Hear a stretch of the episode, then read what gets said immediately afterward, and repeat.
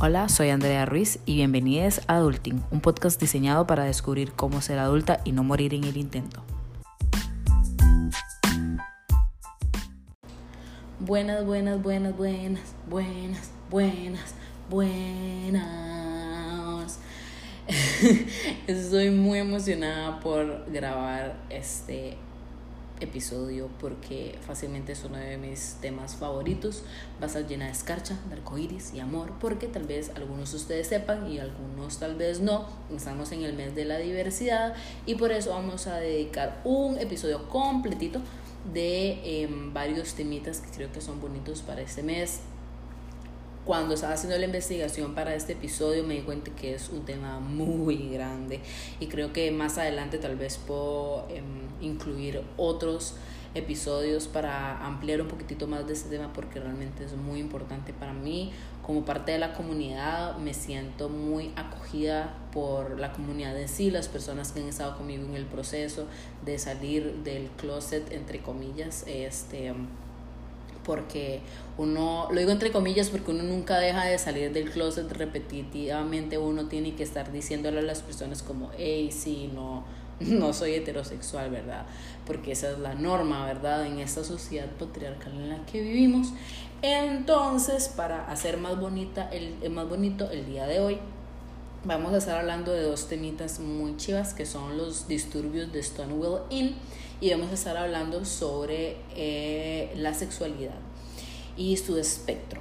Entonces, empecemos.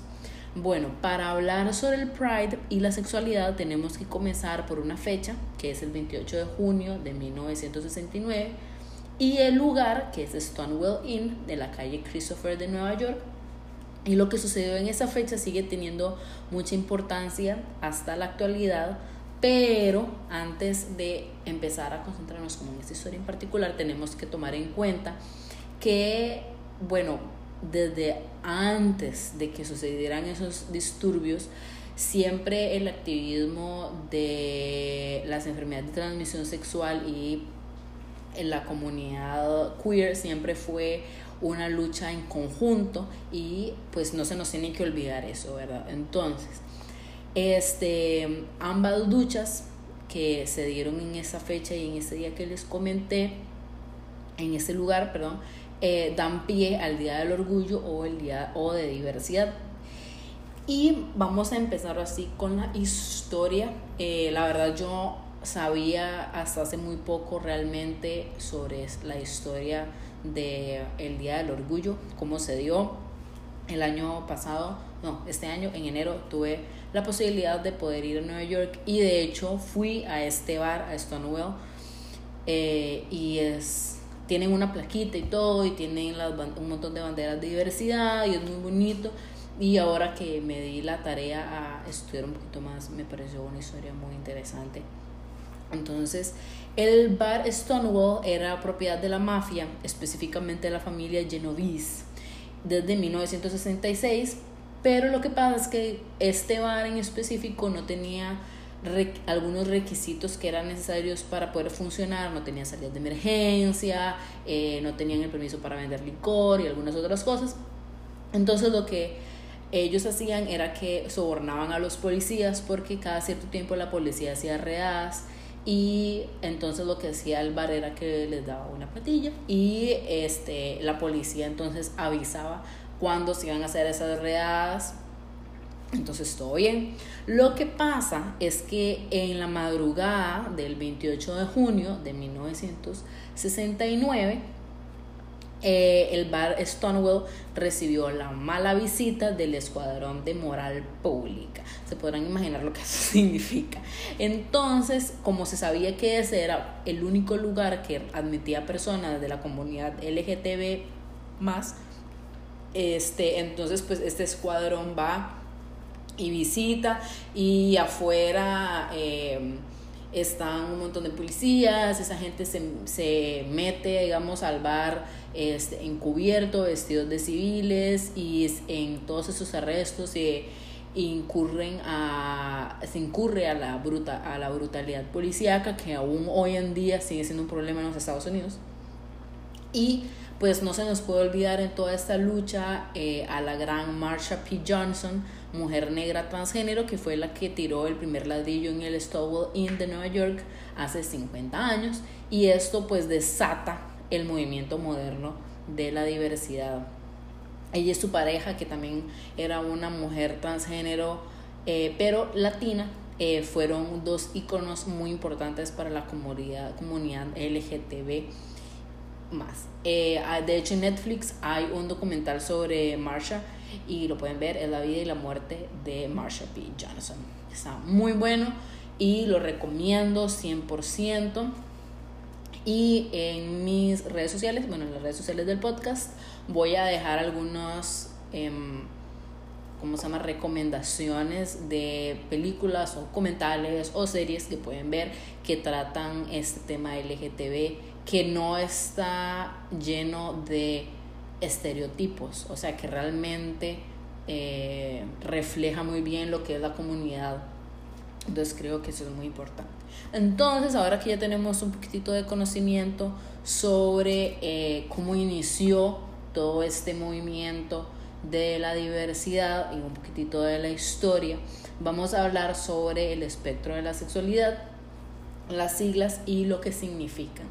Entonces, para poder entender a fondo el movimiento de la diversidad, hay varios conceptos que creo que tenemos que dejar muy claros antes de empezar la conversación de la sexualidad.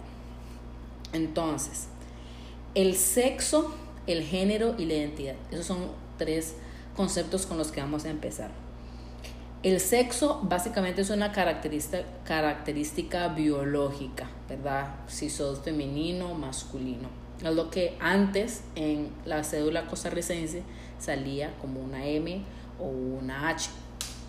Eh, luego está el género, que son los comportamientos sociales, o sea, es una construcción social, es algo que las personas hemos construido, no es algo que ya es una ley eh, de la biología que eso exista, eso no, ¿verdad? Entonces, eh, y estos comportamientos son asignados a cada sexo respectivamente, masculino o femenino. Y de tercero tenemos la identidad de género. Esa es una experiencia muy interna que cada uno de nosotros básicamente decidimos cómo vivir nuestro género y es muy muy importante recordar que esa experiencia puede o no corresponder al sexo biológico. Entonces, cuando mezclamos todos estos conceptos, podemos entender básicamente que la diversidad sexual lo que hace es cuestionar esta idea de que hay una única manera de ejercer la sexualidad y la manera en que demostramos afecto y cariño y pues haciendo visible que hay otras maneras o formas de expresar esa sexualidad de afectos. Entonces, como mencionaba antes, además también ellos, bueno, la diversidad sexual lo que hace es que, que también incluimos la idea en la diversidad sexual que la identidad de género de una persona puede ser independiente al sexo con el que nació y su orientación sexual. Entonces, lo que pasa es que no comenzamos a romper esa estructura de que todo es binario, de todo es blanco y negro, mujer o hombre, masculino y femenino. Eso es lo que hace la diversidad sexual, romper esa estructura y comenzar a decir, ok, no, hay otras maneras en las que, no, que se puede dar amor, se puede dar afecto, se puede querer a una persona, se puede desear a una persona. Entonces, pasamos aquí a lo que es la sexualidad. Es importante definir que la sexualidad es la experiencia que se relaciona, como, como les mencionaba antes, con el sexo, deseo, el placer, que también son las conductas sexuales y la manera en la que intimamos al relacionarnos con los diferentes géneros que existen para las personas. Hay que dejar muy claro que la sexualidad es un espectro, ¿ok? No, no es blanco y negro, eh, hay grises y hay otras tonalidades. Em, por ejemplo, en mi caso, que soy una persona bisexual, no significa que estoy, me gustan los hombres 50 y 50, las mujeres y hombres 50 y 50. No, o sea, para algunas mujeres o eh, u hombres bisexuales van a estar más inclinados hacia los hombres o van a estar más inclinados hacia las mujeres y, cada, y eso está bien y sigue siendo una bisexualidad muy em, real y no deja de ser válida, sigue siendo bisexualidad pero di, eso está bien. Habrán personas que también les gustan hombres y mujeres 50 y 50, hay otros que no, hay otras mujeres que, que tal vez, incluso a mí me pasaba, por ejemplo, que me sentía como rara diciendo que era bisexual porque siento un poco más de inclinación hacia los hombres que hacia las mujeres, pero eh, eso sigo, sigo siendo bisexual solamente porque me siento más inclinación hacia los hombres que las mujeres. Me siguen gustando las mujeres de la misma manera que los hombres. Y eh, vamos a hablar un poquito de los diferentes em, logros que ha tenido la comunidad. Uno de ellos fue el 24 de junio de 1973, cuando APA, la Asociación Americana de Psiquiatría, que es lo que significan las siglas en español, eliminó la homosexualidad como enfermedad y eso fue pues uno de los primeros logros que tuvo la comunidad diversa. Otro de los logros ya más dentro de la comunidad se comenzó a dar en los 90, pues se comenzó a dar la inclusión, la representación de las diferentes sexualidades e identidades de género que no se sentían parte de la comunidad. Porque cuando empezó todo, el 28 de junio, eh, y se comenzó a dar pues este día del eh, mes de la diversidad y el orgullo gay, era precisamente eso, comunidad gay o orgullo, u orgullo gay. Entonces, pero vemos otras sexualidades, hay, eh, hay otras, otros géneros. Entonces, del orgullo gay y comunidad gay pasamos a eh, la comunidad LGB, luego pasamos a la comunidad LGBT y en la actualidad somos LGTBQTTIA más, porque hay muchas otras eh, sexualidades e identidades de género que pues se deben incluir en la comunidad. Entonces, vamos a empezar con eh, la definición de las diferentes siglas que hay en eh, esa comunidad tan diversa y tan bonita en la que por dicha cabemos todos y todas y todes. Entonces, primero, vamos a empezar como con las más básicas o con las que son más comúnmente conocidas, mejor dicho, eh, la primera sería la, el término de lesbiana. Eh, ese es el término en español, porque para hombres y mujeres en inglés se puede decir gay. En español también supongo que se puede decir gay, pero si uno en español dice gay, generalmente lo asocia directamente a un hombre. Entonces, una lesbiana es la homosexualidad femenina, donde una mujer siente atracción hacia otra mujer, sea física, emocional, espiritual o... Eh, sexualmente, ¿verdad? O sea, no solamente la ve atractiva, sino que también quiere como intimar con esa persona. Eh, luego está el gay, que es el opuesto, em, donde es la homosexualidad masculina. Eh, y como les decía, gay en inglés se usa para ambos, en español no tanto. Y luego está la, eh, las, estamos las personas bisexuales, que somos las que nos sentimos física, emocional y espiritualmente atraídas a personas de nuestro mismo sexo o personas del sexo opuesto. Como les decía, pues en este caso la bisexualidad es bastante espectro, digamos es una sexualidad bastante espectro, porque eh, di, no a todas las personas bisexuales les gusta hombres y mujeres 50 y 50, ¿verdad?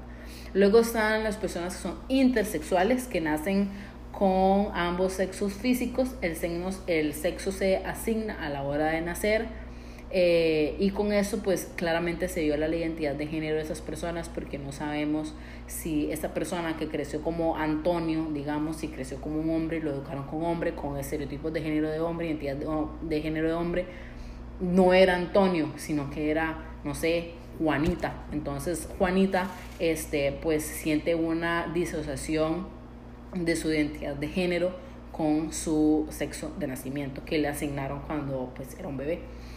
Eh, luego están los queer, eh, que es un término global para designar a las minorías sexuales que no son ni heterosexuales, ni heteronormadas, ni se encuentran dentro del género binario, o sea, hombre o mujer, eh, como una manera de autoafirmación. O sea, no, ellos, ellos no se identifican con, ese, con esa, esa división que existe, ¿verdad? De hombre y mujer, que solamente son dos.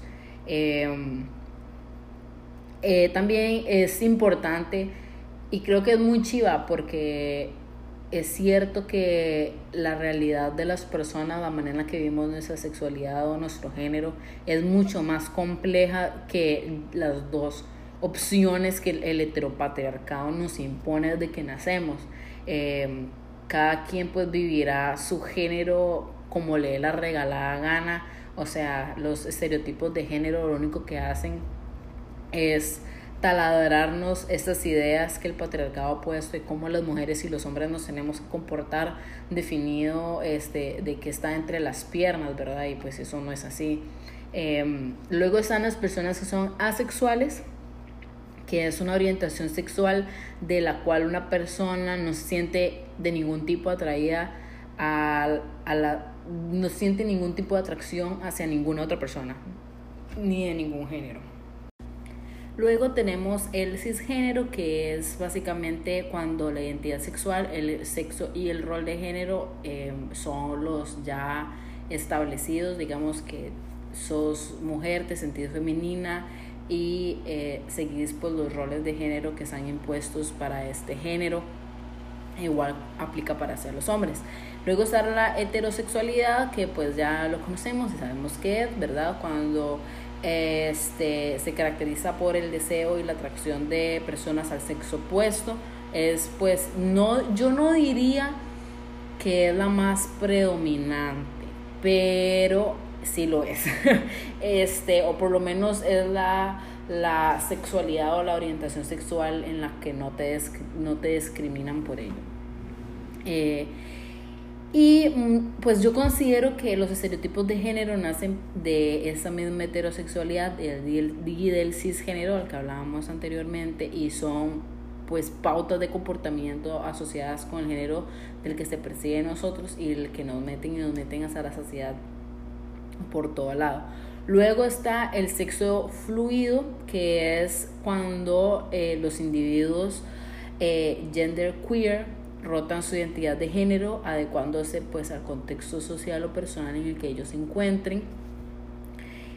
Y tenemos también la pansexualidad, que se refiere a una persona que no solamente siente atracción a personas del sexo opuesto, o sea, eh, ni a personas del mismo género, y que tampoco eh, de ambos géneros, hombre o mujer, eh, sino que siente atracción por el amplio espectro de género, es decir, a las personas también eh, de género fluido, no binario o intersex.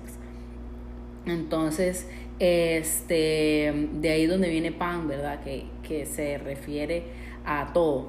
Eh, es importante, bueno, cuando yo em, me identifiqué como bisexual, pasé como por un momento de crisis porque yo decía, pero es que soy pansexual o soy bisexual.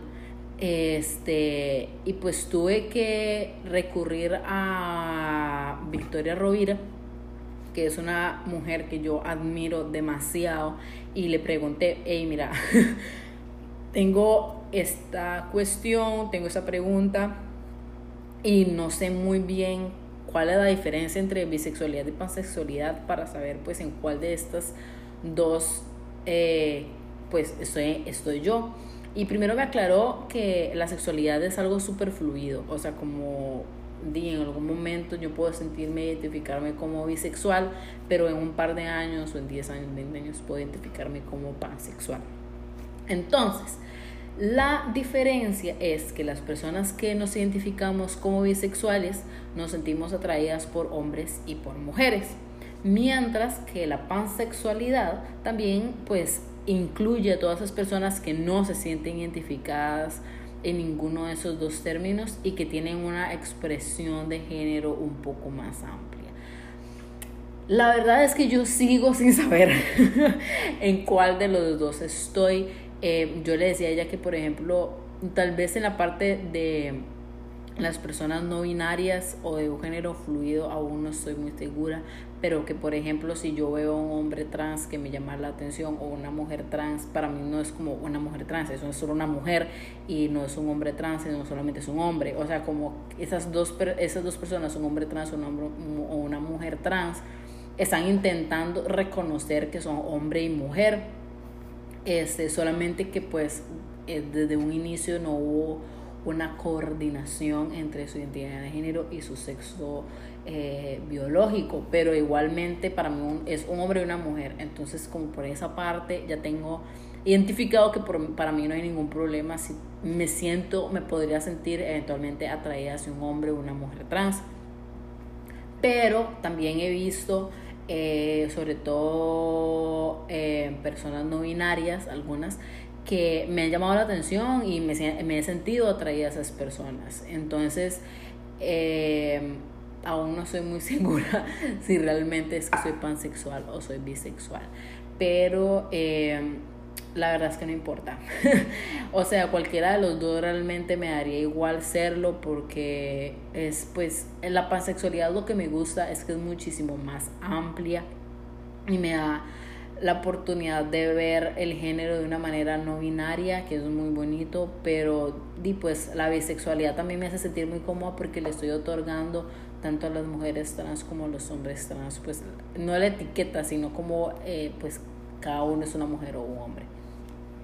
Em, y tenemos por último la antrosexualidad, que son esas personas que pues no se identifican con ningún tipo de orientación sexual y tienen una flexibilidad sexual que les permite pues desarrollar diferentes vínculos amorosos em, a cualquier persona de cualquier género o cualquier identidad. Entonces, ya que hemos indagado bastante en estos eh, diferentes tipos de género, diferentes tipos de sexualidades. Eh, vamos a incluir uno muy importante que son em, las 3T. Eso lo dejé de último porque mm, quiero como explicarlo bastante bien, no porque no sean las más importantes, sino porque traté de buscar las definiciones que yo sentía que me sentía más fácil de poder explicarlas. Entonces, una persona transgénero es la persona que se siente identificada y, se, y expresa su género de manera opuesta al género con el que nació esas personas transgénero pueden sentirse eh, identificadas hombres, pueden ser hombres con identidad femenina o mujeres con identidad masculina. Esto no significa que si una persona, una mujer, por ejemplo, tiene este rasgos masculinos o se comporta de una manera un poco más masculina, no significa que es transgénero, eh, ni que es eh, machorra, creo que le dicen, o yo no sé, una estupidez así. Eh, ni que hombres que son, eh, tienen rasgos un poco más afeminados son gays, o sea, y, o transgénero, o sea, como, no sé, hay gente que tiene mucha ignorancia en esto, entonces por eso quería como realmente dar una conceptualización bastante básica. Entonces, eso es lo que es transgénero. Una persona transexual es la persona que ya comenzó o está en el, en el proceso de comenzar un tratamiento quirúrgico o y hormonal para cambiar su, su cuerpo y que sea más acorde con el género con el que se identifica. Y por último, tenemos los travestis, que son los que se dicen con ropa asociada al sexo contrario con el fin de disfrutar la experiencia temporal del pertenecer al otro sexo. Quien es travesti no necesariamente desea un cambio de sexo eh, permanente, y tampoco es necesario que se autodefina como el género opuesto al sexo con el que nació. Entonces, esas son las tres T de las siglas LGTBQTTIA y más.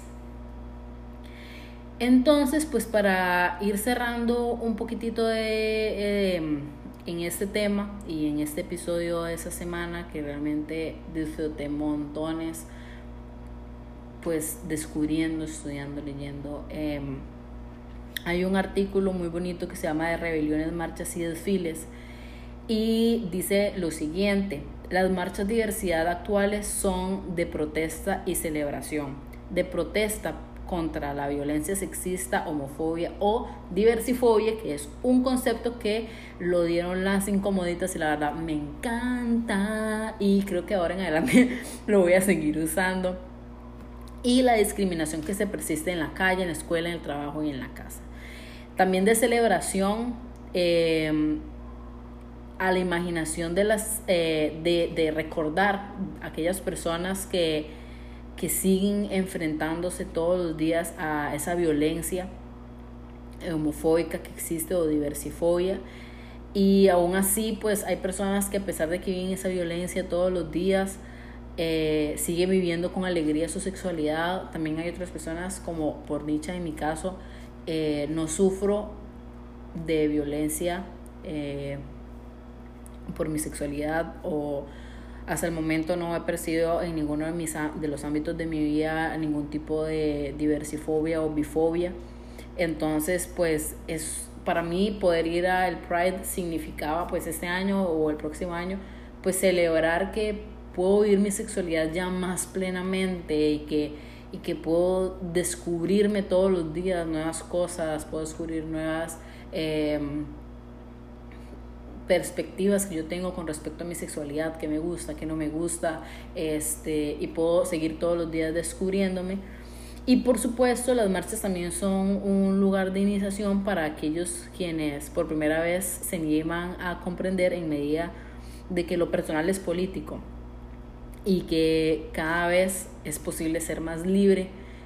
Eh, para nosotros el próximo año también para la comunidad va a ser muy importante porque finalmente se van a cumplir los 18 meses que dio la sala constitucional para que finalmente fuera legal el matrimonio entre personas del mismo sexo.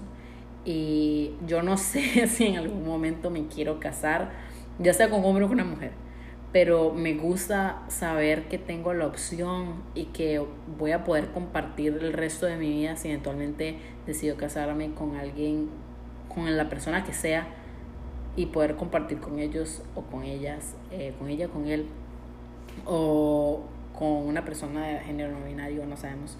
Eh, pero voy a poder compartir el resto de mi vida con esa persona y para mí eh, es muy importante.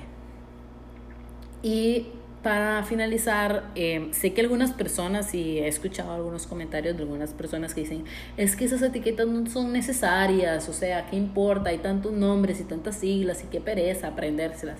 Bueno, pero es que sí son importantes, o sea, estas no son etiquetas, son siglas de representación, son siglas de visibilidad, son siglas de inclusión, son siglas de que aquí estamos, existimos y somos una comunidad que vamos a proteger unos a otros sin importar qué.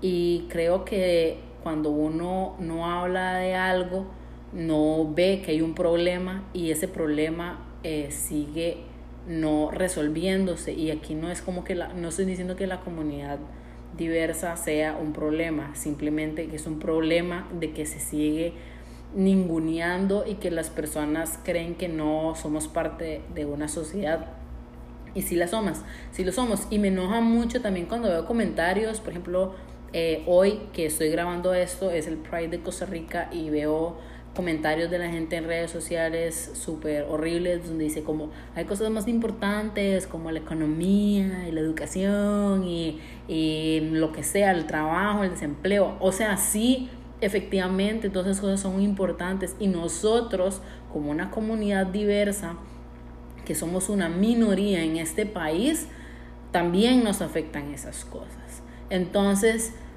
es importante seguir luchando como una comunidad en conjunto.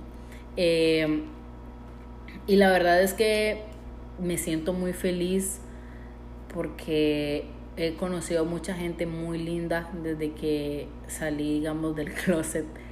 Y no puedo esperar para saber qué me espera a mí para poder seguir descubriendo eh, sobre mi sexualidad.